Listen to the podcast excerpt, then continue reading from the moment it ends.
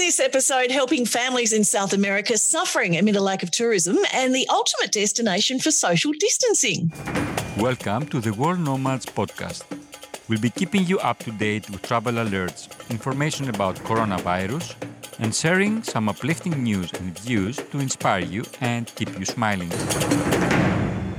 Hi, it is Kim and Phil with you. A big thanks for tuning in from wherever you get your favourite pods. Now, we'll chat to Chad Carey shortly about the damage the lack of travel and tourism has had in South America.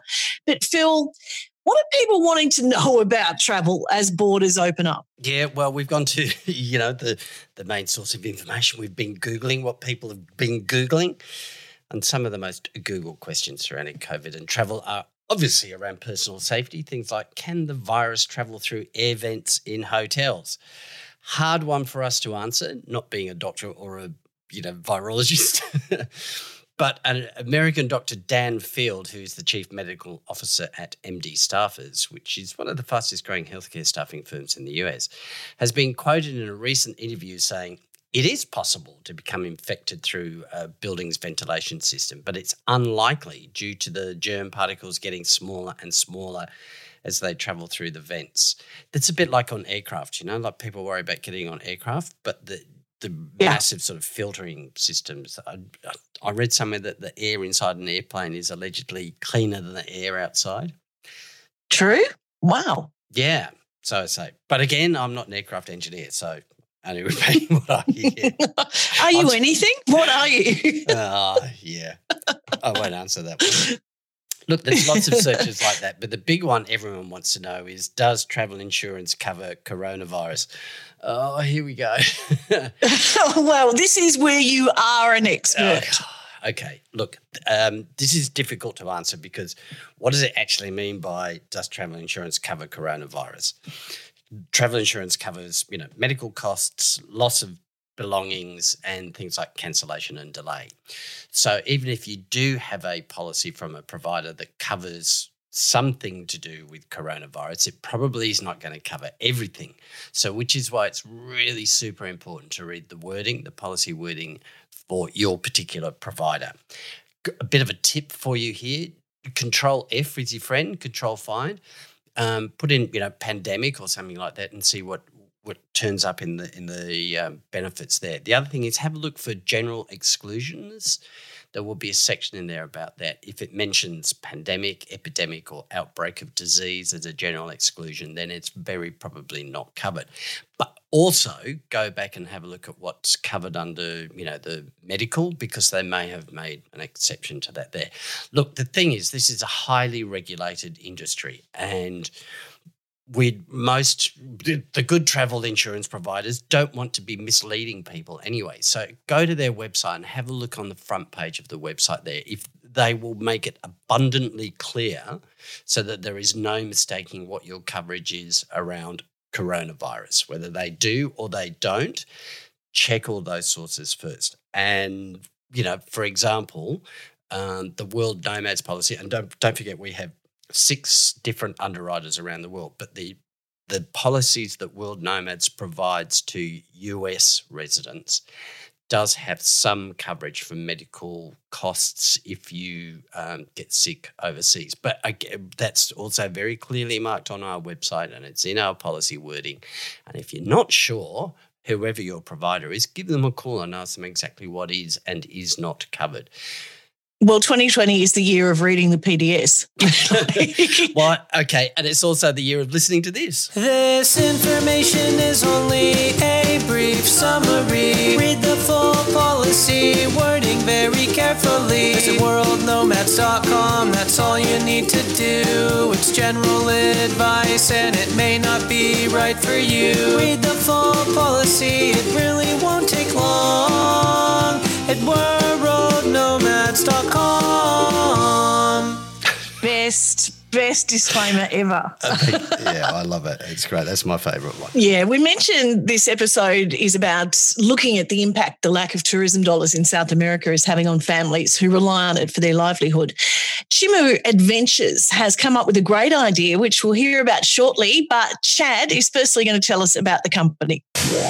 Uh, well, I guess, Chimu, what we focused on initially when we started was South America and more specifically Peru. Uh, you know, we had this this little idea, Greg and I, when we started, that we were going to take our laptop, sit in Thailand on a beach, and, and sell trips to Peru because we, we knew or we thought we knew a little bit about it.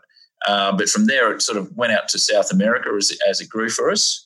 Um, and uh, and then Antarctica, more than 50% of our revenues uh, Antarctica. So we're really more an Antarctica operator that also sells South America. Oh, that's interesting. So the growth in travel to Antarctica is, you know, you sort of jumped on that. I, I take it it's it is it has been a growth area though.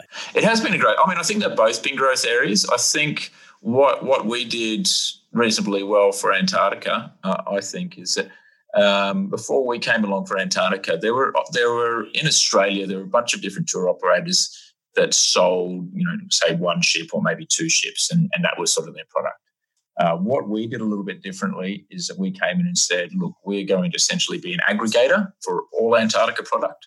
Um, and, and I'll say all, I mean, we've got sort of about 80% of the operators that we sell um, go into Antarctica. And so for us, it was it was more about us the value add for us was providing advice because it, you know there are a wide range of different ships that go to Antarctica and people are spending a lot of money on it.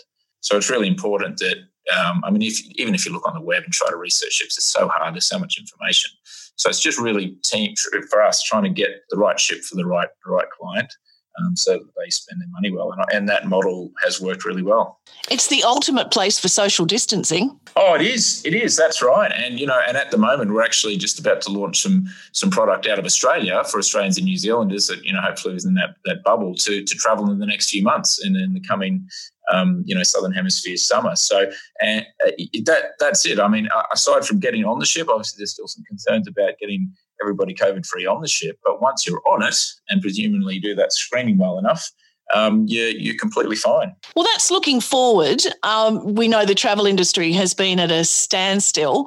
What's the price that your company has paid for that? Uh, oh, well, look, it, yeah, I mean, it, would be it'd be wrong to say that it, it, hasn't been tough, uh, like it has for everybody. Um, you know, really, I guess, I guess what the last three months has been is no revenue whatsoever and uh, and refunds um, uh, some refunds. Uh, most of most of our clients have um, fortunately taken credits, which which is which is um, a great help for us and, and many other travel businesses the same as well. But um, we're starting to see green shoots at the moment with um, with people booking Antarctic trips from you know eighteen months time or so. So it's not completely dead, but and and what's the uh, COVID landscape in South America? I know Brazil's not uh, in a great position, but what's the rest of the continent like?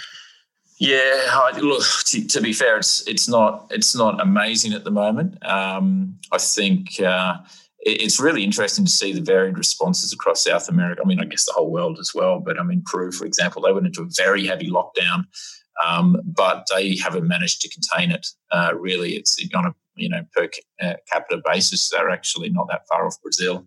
Um, you know, obviously Brazil's got lots of headlines, and they've done very little to restrict it, sort of like the, the US have.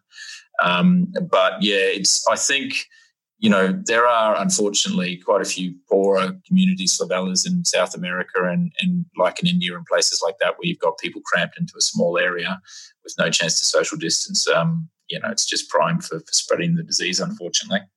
Now, you are worried about those families in South America who rely solely on the, the tourism dollar. So during this time, you, you haven't just been sitting there waiting for the world to, to start re engaging. One of your team members is raising funds to help feed those Latin families and, and distribute the food. How are you doing that? Well, yeah, I mean, it was, I guess, you know, a month or so after this all happened, we, we were very cognizant of what was going to happen in, especially in some of the real tourist hotspots in South America. Um, and that there was just going to be no income. They wouldn't have the support that you know, say, more developed countries would have. Um, so we, we actually sort of had a brainstorming session, you know, amongst sort of our, our senior team, and we said, saying, what can we do? Um, and we, we didn't actually come up with any great ideas as part of that. But then a week or so later, James, who's one of our business development managers, came to us and said, Look, I've, I've been wanting to do this walk across Australia for some time, but it's hard, obviously, to get the time off and you know to afford it and things like that. And he said, "Look, you know, maybe maybe I can do that now, and at the same time, we can use it to to generate um, interest in, in, raising money for, for people in South America. So, you know, we all, all straight away said that's that's an absolutely fantastic idea. When can you start? So, um, uh, and and he did. He started on the first of July, and and we've already done one round of um, fundraising for it, and we're hoping to do a second one shortly. So that first round raised about twenty thousand dollars, um, uh, which is fantastic. Uh, and and where we're really going to um, direct that money towards is places like Cusco, which and anyone who's looked into traveling to South America will know Cusco. Um, and, and, those sort of places, it's really difficult because about 80% of the people in Cusco derive their income from travel. So it's it's a bit easier when you've got places like Rio or Lima, and you might have people working in the travel industry, but a lot of their family, for example, will have more diverse jobs, and you know they'll be able to the other people that can support them. Whereas in Cusco, you know, there are whole families that have all lost their jobs, and there's there's, there's no government support or very limited government support. Um, so you know, it is a little bit of a disaster uh, for those people. So that's that's what we're really focusing on. Yeah, because Cusco, you know, grew something like five times its original size over the last 20 years or something like that, driven by that, um, you know, the, the tourism industry and trekking up to Machu Picchu. So yeah, eighty percent. That's devastating. Yeah, oh, it is. Yeah, and I'm I'm not sure on those numbers, but that sounds about right. I mean, you know, from people who are employed in larger hotels to just uh, families operating small small sort of treks through to B and B type operations. You know, and then and you know there are street market vendors and, and things like that as well that sort of all, all derive their income from it. So yeah, yeah all those, it's, all those, it's a pretty direct impact. All those vans that you can hire to drive you around and everything. Yeah, it's huge, isn't it? Yeah. Do they know what you're doing for them as part of Footsteps for Food?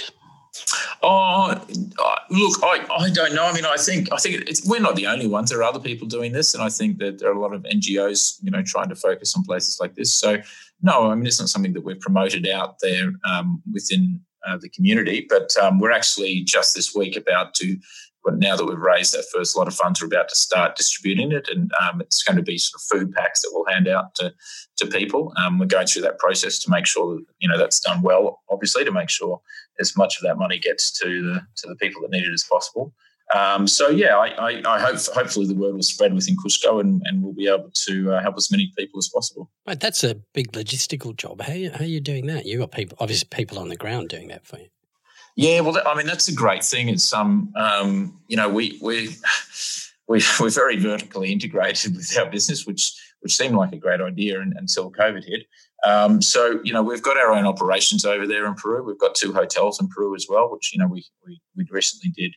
Um, we did some repatriation flights right at the start of the, COVID emergency, and and that was really important having those businesses there as well because uh, um, uh, when we did those repatriation flights to get people out of Peru, um, we could we had to have muster points because of roadblocks in between suburbs and things like this. So all our operations team there were able to to get people essentially to the aircraft to get them out.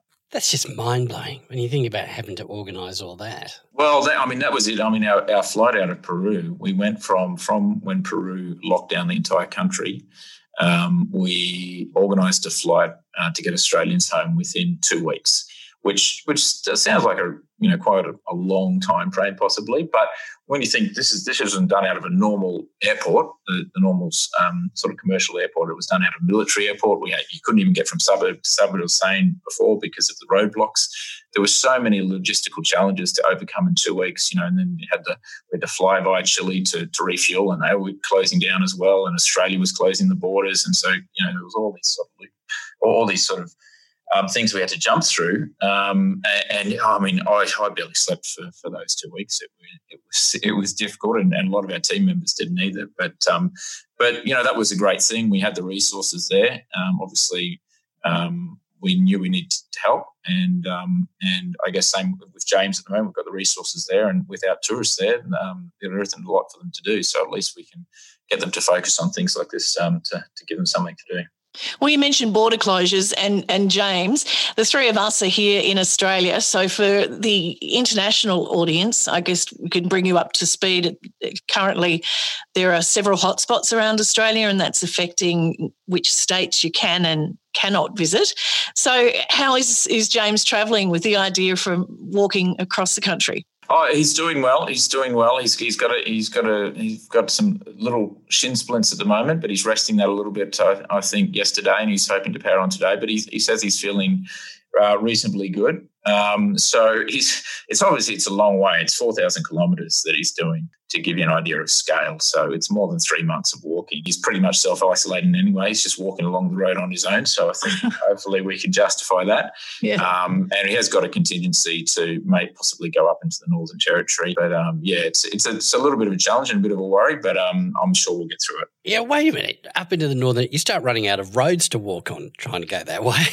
yeah, well, that's right. And, and you know, and, and he's got to be careful because he's got this little pram that he pushes, which has all his water and food and his um, gear and things like that. And on the first day, he decided to take a, a, bit of a dirt track because it looked like a bit of a shortcut, and one of the wheels fell off the pram. So he knows not to do that. Uh, he had to go. His, his, his partner had to go and buy a new one for him. Um, so yeah, so he's got to be he's got to be careful. But he, he's a determined young man, and I'm sure he'll find a way. Okay, is this a pram that you would put a baby in? It is, yes, correct, yes. what a sight that would be. I know, I know. It's a three wheeler pram, and uh, you know, he fits about sixty or seventy kilos worth of water and food and everything else in it. And and here he is, this bloke pushing a pram across Australia. Well, a couple of final questions. How do people help? Because by raising this money, we can we can help out our friends in South America. Yeah, so I mean, uh, I go onto the um, Chimu Adventures uh, website, which is just chimuadventures.com, um, and you'll see there on the front page we mention our footsteps for food, which is which is what James is doing, and and uh, you can read all about it there, make a donation, and things like that. Great. We talked about Antarctica as a, as a growing place to visit um, and the ultimate uh, social distancing spot. What's the future of travel according to you? What, what sort of thinking have you been doing about how it will look post pandemic? Well, I think yeah, there's sort of there's possibly two stages in this, right? Um, I don't know. I mean, I don't have a crystal ball, but uh, I know in Europe and, and North America, they're already starting international travel during the pandemic. And I think in, in that short to medium term, international travel is going to be possibly less group travel, um, or they're going to be it's going to be focused on destinations where where you think you know you can avoid the pandemic as much as possible. Um, so smaller groups um, rather than sharing with say twenty or thirty people, um, or at least having some sort of isolation process before he goes in, into those groups or, or, some sort of screening process. Yeah, I think in, in the longer term, um, you know, I, I think I, I, I, hope that things will, will, more or less go back to normal. I think there's been a lot of concerns over people going on cruise ships, but from what I've seen, that you know the people who, who like those sort of trips and especially the expedition cruising trips, which I, I think which is what we do, which is an adventure and it, it's quite different from a regular cruise ship. But, but, those sort of people are quite passionate about it, so I, I don't have any fears that we won't be able to sell trips to Antarctica. Probably the biggest question mark everybody has at the moment is when a, when a vaccine is going to become available. So the people can um, get back traveling internationally, and, and and fingers crossed that happens some point towards the end of this year, and um, and uh, people can start rebooking again.